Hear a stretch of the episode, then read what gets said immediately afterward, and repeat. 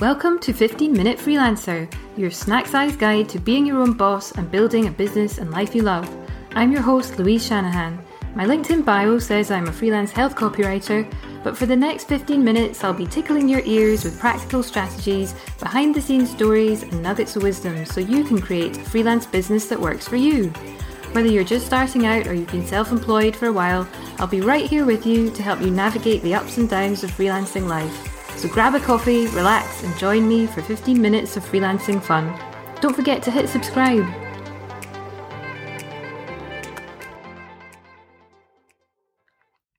Hello, everyone. Welcome to another episode of 15 Minute Freelancer. I'm Louise Shanahan, and today we are putting on our sharpest power suits, grabbing our blackberries and oversized coffees, and heading into the boardroom. Your boardroom, that is. Yes, today we're going to talk about building your own board of directors or board of advisors. Before I get on to that though, I want to ask you a question about how you see yourself and your business. Do you see yourself more as a freelancer or a business owner? Maybe you see yourself as someone who is self employed, who works independently, who helps other people with specific services in their business. But maybe the idea of actually being a business yourself doesn't really fit. And then there are other people who prefer not to use the word freelancer and instead refer to themselves as running a business, being an entrepreneur, being a consultant, that sort of thing. Maybe that makes sense if you sell products or courses and you're not just selling time for money, or you have a team of people working for you. Maybe freelancer doesn't really fit if it's not just you. People have a lot of feelings about the word freelancer, don't they? I mean, personally, I think it's something to be proud of. I especially love the free part. Freedom and autonomy are two of the biggest drivers for my decision to work for myself.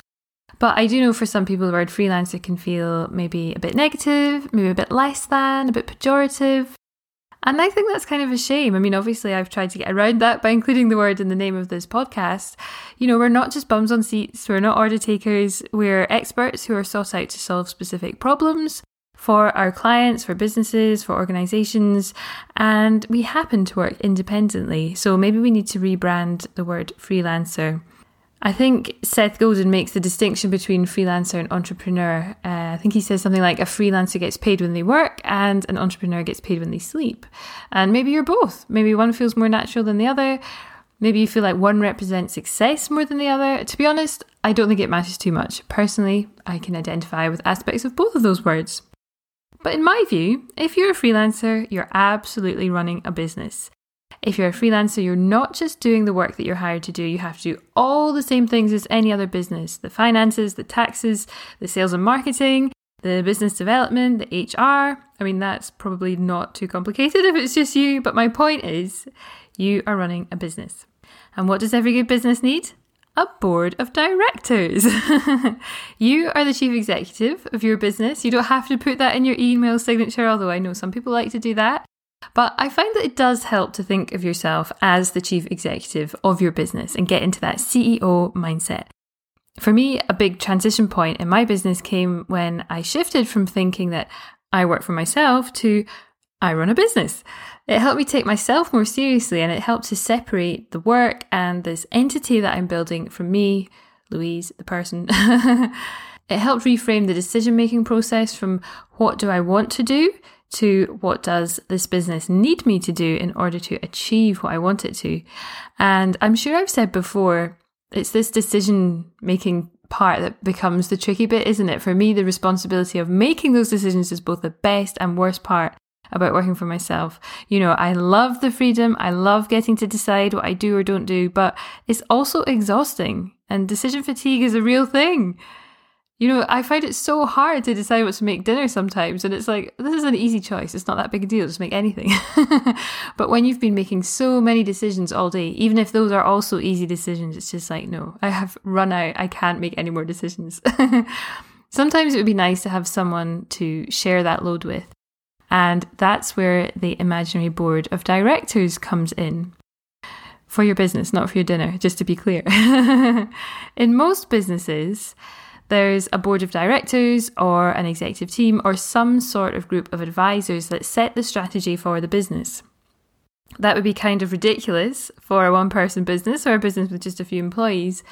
But what if you had an imaginary board? What if you had a group of people that you could turn to when you were feeling stuck on a decision, or if you needed a sounding board, or you wanted a second opinion on something? If you work alone, where do you go when you need feedback? So that's where the imaginary board comes in. And this isn't a formal arrangement. They're not actually your board. They might not even be real people. You're not paying them dividends. They're just people that you turn to for a specific support. So these could be real people or famous people or just people in your industry that you don't know, but you maybe look up to and you like the look of their business.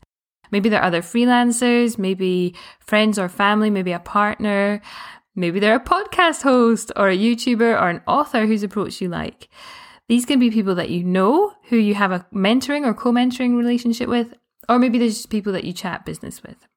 And this isn't a new idea. It's not my idea, just to be clear, though I'm not 100% sure where it originated. Uh, the usual format is to identify some famous big thinkers that inspire you so that whenever you're stuck on something, you can imagine them sitting around the table in your boardroom and mentally consult them on some sort of problem that you might be facing. You can give them specific roles.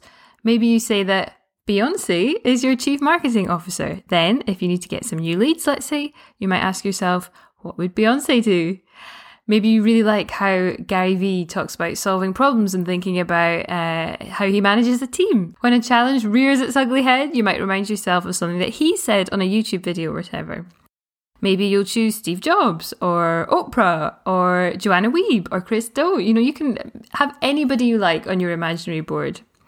You can even print out some photos of these people or quotes that they've made that resonate with you and stick them up next to your desk so that whenever you're stuck, you just look up and think, what would they do?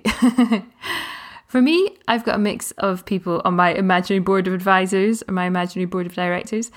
There are certain business writers and personal development people that and speakers that I like, so I'll often ask myself, what would they do in this situation? And I've also got some in real life friends as well that I turn to, and some of them have actually been guests on this podcast.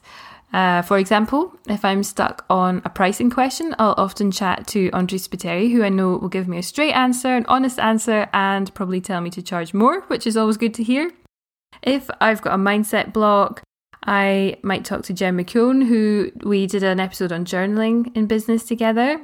If I need a bit of inspiration or a pep talk, I'll usually go to the Content Club UK folks or one of my Slack channels. I'm also a big fan of investing in groups that offer this kind of support, and in some ways that can be a bit more productive, it's a bit more formal. You're actually putting skin in the game because you're all paying to be there, so you don't need to feel guilty about asking for support because that's kind of the point.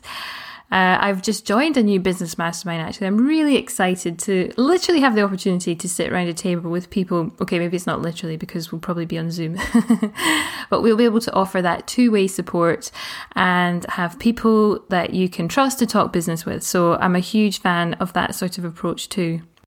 So I encourage you to have some fun with this.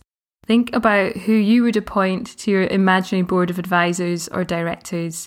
And then when you have a challenge to deal with or a big decision to make, you can consult them for real if they're a real person or in your mind if they're less accessible. And hopefully you'll find a way forwards. So it should be a collection of people that you admire, who inspire you, who you feel have skills that you would like, or who might offer a fresh perspective, whose values align with yours. You know, also think about people who might challenge you, who would play the role of the critical friend, and play around with it. You know, what role do you play on this board? If you were advising someone else in your shoes, what would you say? Maybe you could put yourself in 10 years' time on the board. What advice would you be giving yourself? Okay, so that's about all I have to say about this today. I just wanted to jump on and record what I was thinking about this because it's something that's been on my mind this week. I really like this approach. It's a fun and creative way to solve problems, and it does have real value too. You know, who you surround yourself with is important in business, and if you work alone, you do need to be a bit more deliberate about who those people are. But just because you work alone doesn't mean you have to be alone. And that seems like a nice note to finish on, doesn't it? Just a short one today. so, yeah, as always, I hope this has been helpful for you. If you enjoyed it, please do leave a review, share it with a pal, and if you're feeling extra generous, feel free to leave a wee tip at ko-fi.com forward slash 15 minute freelancer. I appreciate it very much. Thank you. And I shall see you next time. Happy freelancing!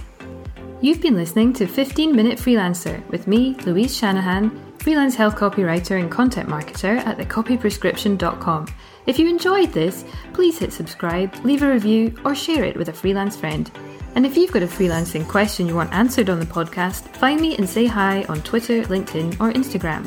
Thanks, and until next time, happy freelancing!